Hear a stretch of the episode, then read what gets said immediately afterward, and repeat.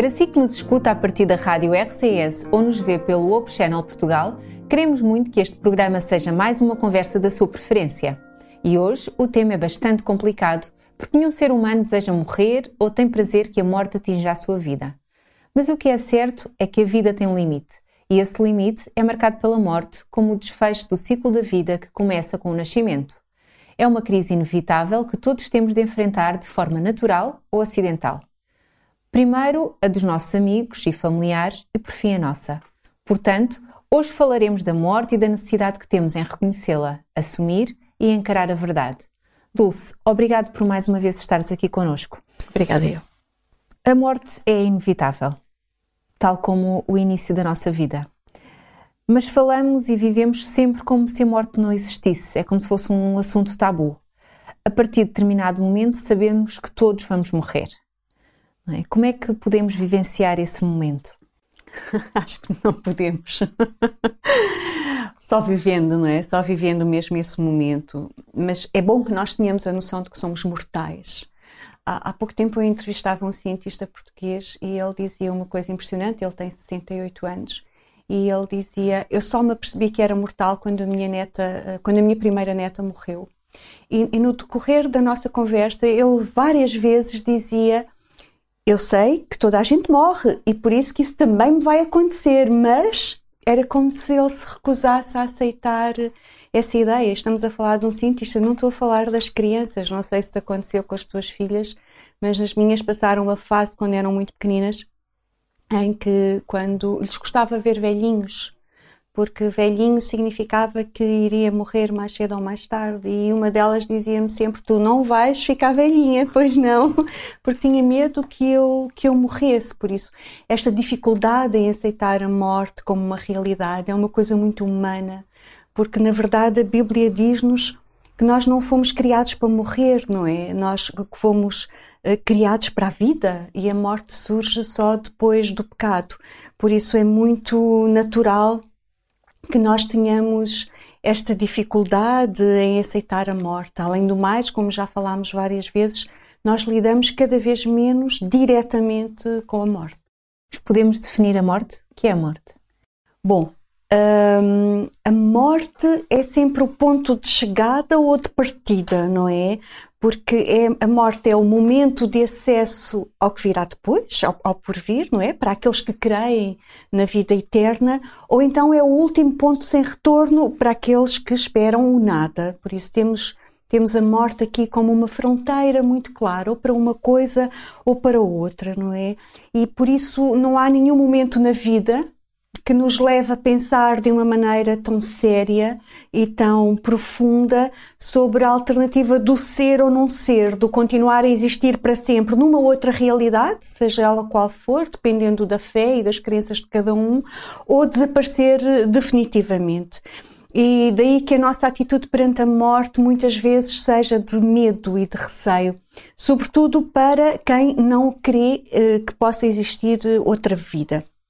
A verdade é que as diversas religiões eh, convergem todas em afirmar uma certa sobrevivência após a morte, mas divergem depois, distinguem-se na maneira de conceber essa continuidade pós-morte.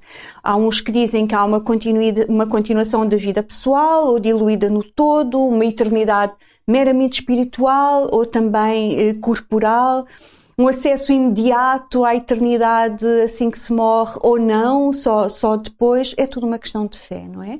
Para uns, a morte é a crise que por fim liberta a alma, imortal, prisioneira do corpo, eh, para desfrutar as delícias do céu ou então para sofrer as torturas do purgatório ou os horrores do inferno.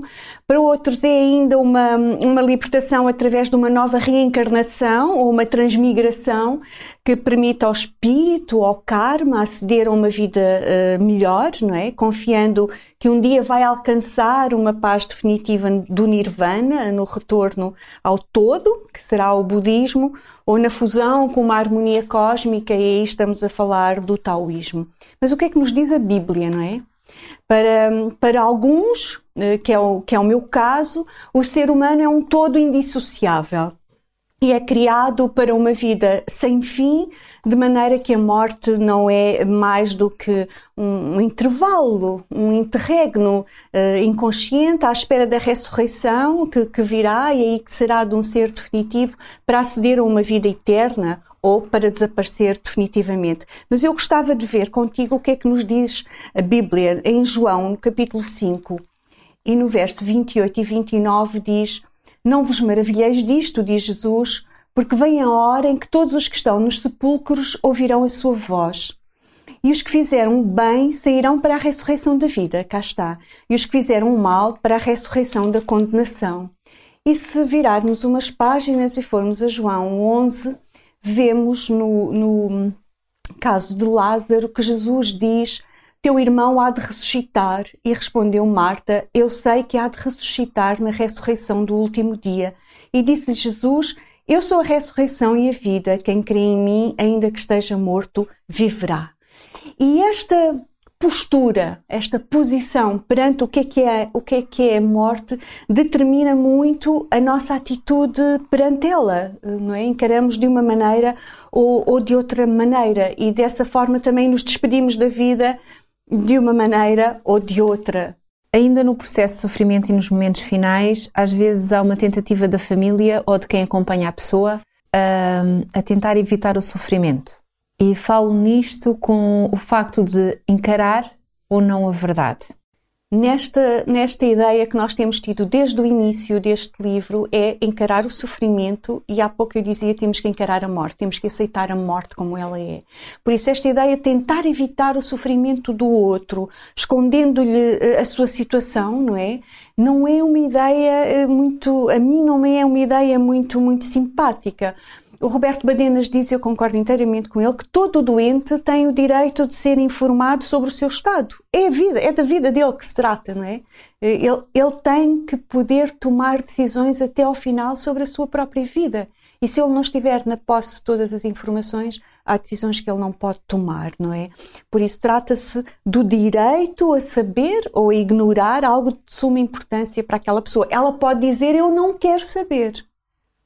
Não, não, não temos que lhe dizer forçosamente, mas se ela disser que não quer saber, não quer saber. Agora, se ela quer saber, ela deve, deve, deve, deve saber. Eu não sei se tu já tiveste alguma experiência de doente que te perguntou uh, qual é a verdade, se estou gravemente doente ou se vou morrer e qual é a indicação que vocês têm nesse caso. Uh, eu vou-te dar a minha opinião pessoal uh, como cuidadora. eu remeto sempre a questão quando há uma questão de, direta que, que me dizem, mas a minha doença é grave, será que eu vou morrer? Uhum. A pessoa já sabe o que é que se passa com ela, mais do que eu, que analiso, que avalio e que cuido, a pessoa sabe o que é que se passa. E é nosso dever remeter a questão. O que é que sabe sobre isso? O que é que pensa? O que e é que se, sente? E se ela disser, acho que vou morrer? Nós podemos confirmar ou não. Morrer, morremos todos. E às vezes a nossa resposta direta hum, assim, certezas. Uma pessoa nunca sabe quando é que morre. A certeza que temos é que todos morremos. Ou seja, mas se a doença é grave, se a pessoa sente e que diz, eu sei que a minha doença é grave, nós não temos mais nada a dizer a não ser não mentem. que sim, não, não mentem.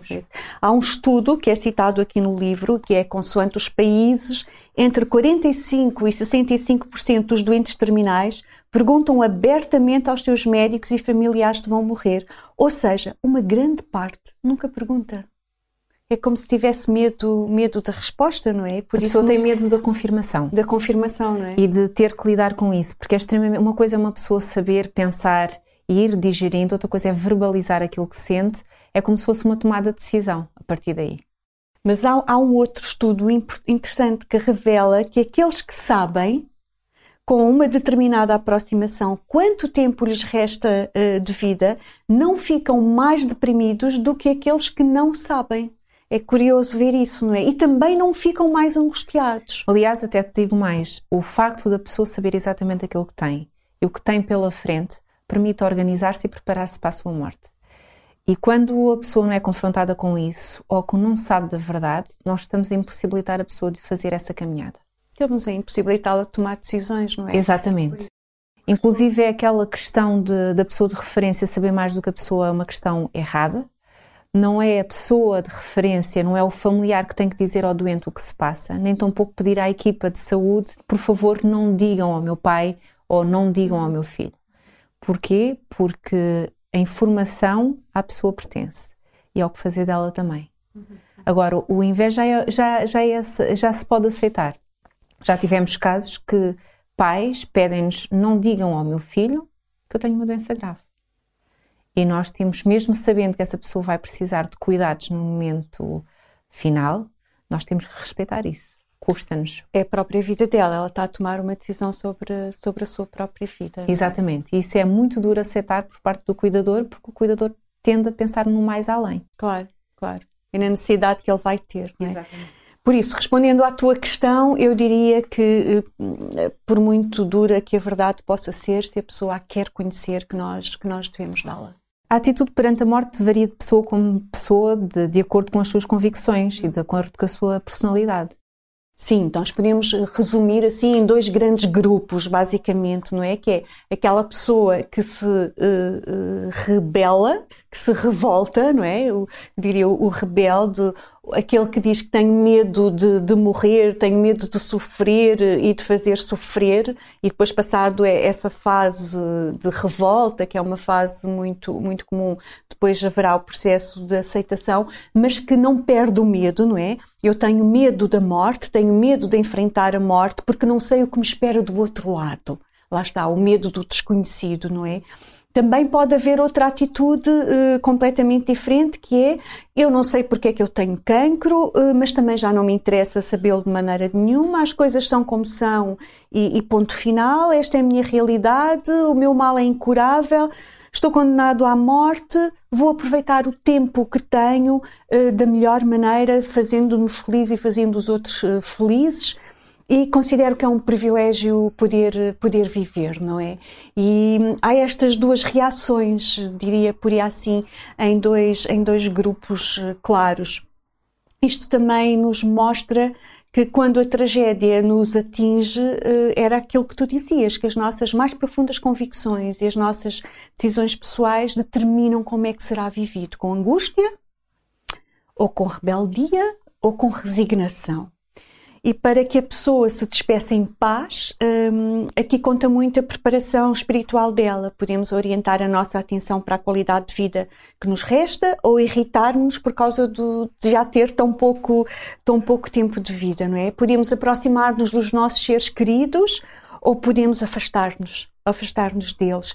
Podemos acabar os nossos dias de uma maneira desesperada, vazia, ou encher de significado os nossos, os nossos dias. Por isso, a nossa finitude, dizia o Badinas, é infinitamente preciosa. Parece um jogo de palavras, mas é muito curioso. Por isso, é muito importante que, se o moribundo tem inquietações sobre o que é que há para lá da morte, se ele manifesta o medo, o medo da morte, que ele possa receber eh, a ajuda espiritual de, de, que ele necessita.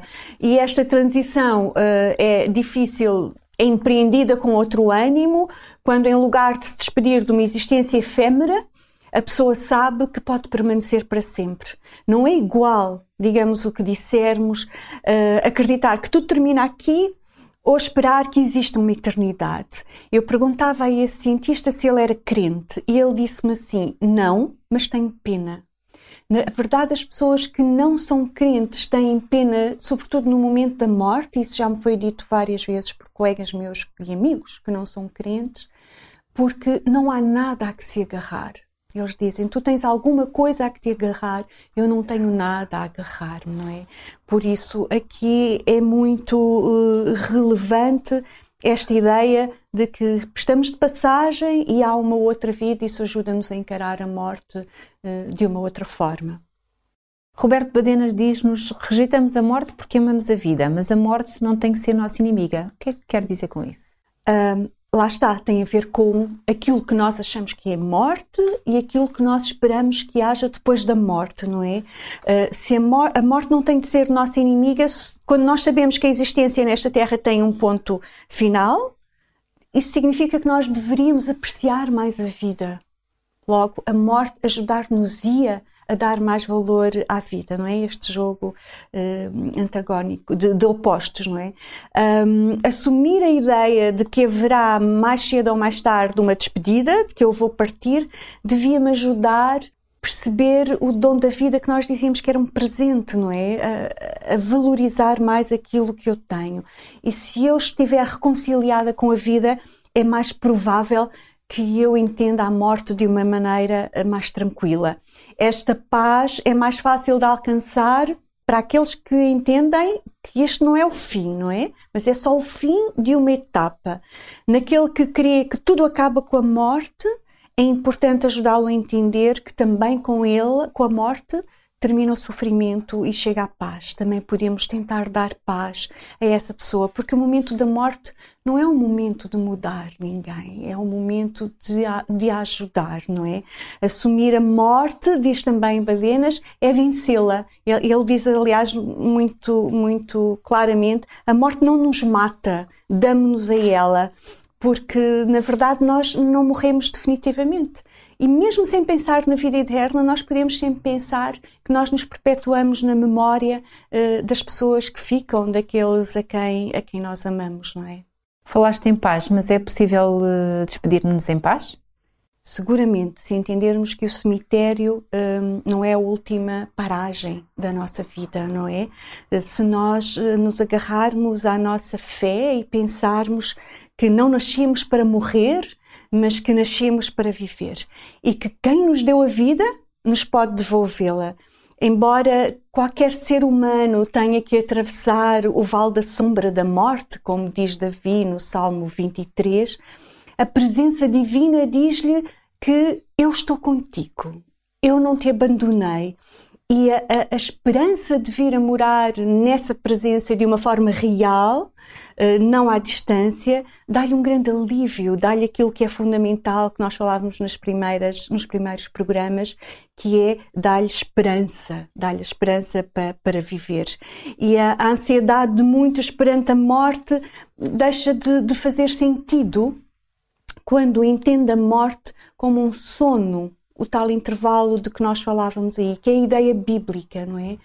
Esta ideia de, de que haverá um inferno um, não é uma ideia, é onde as pessoas são atormentadas ad eternum, eternamente, não é uma ideia bíblica. Uh, Deus é um Deus justo e bom e a Bíblia fala-nos da morte como um sono. Os mortos dormem e ainda que tenham perecido em circunstâncias terríveis, eles agora estão a repousar à espera da ressurreição. Por isso é que aquela palavra que há muito nas campas, o descanso em paz, há duas muito repetidas, não é? Que é eterna saudade e é o descanso em paz. Este descanso em paz refere aquilo que nós melhor podemos entender sobre, sobre a realidade da morte. Que quando se está cansado de sofrer, é um alívio entrar no repouso do, do sono, deixando para trás a dor definitivamente, na esperança de que um dia terá uma nova vida. Obrigada, Dulce, por uh, belas palavras de esperança que nós temos mesmo nos nossos momentos finais. Hoje tivemos a oportunidade de constatar que a grande questão não é como aprender a morrer, mas sim aprender a viver de maneira coerente com a nossa finitude. Para aquele que aprende a viver à luz da eternidade, o próprio pensamento da morte faz com que cada bênção seja verdadeiramente apreciada e que viva com intensidade cada momento de felicidade. Terminamos com as palavras de Jesus quando disse: Eu sou a ressurreição e a vida. Aquele que crê em mim, ainda que morra, viverá. E quem vive e crê em mim não morrerá eternamente. Você crê nisto? Estas são palavras que poderão fazer toda a diferença na nossa vida. Só falta mesmo deixar consigo o desafio de solicitar um ou mais livros exemplares do livro Enfrentar a Dor. Solicite um exemplar para si e mais exemplares para entregar aos seus amigos e familiares. Voltamos para a semana, sempre pela Rádio RCS e também pela Op Channel Portugal. Até lá! Enfrentar a Dor é um livro sobre como compreender, aceitar e enfrentar o sofrimento na procura da felicidade, da paz e esperança. Peça já o seu livro gratuitamente ligando para o 219 10 63 10 ou então vá à Rádio RCS e preencha o formulário. Enfrentar a Dor, um livro que é uma voz de auxílio. Peça já o seu livro em radiorcs.pt.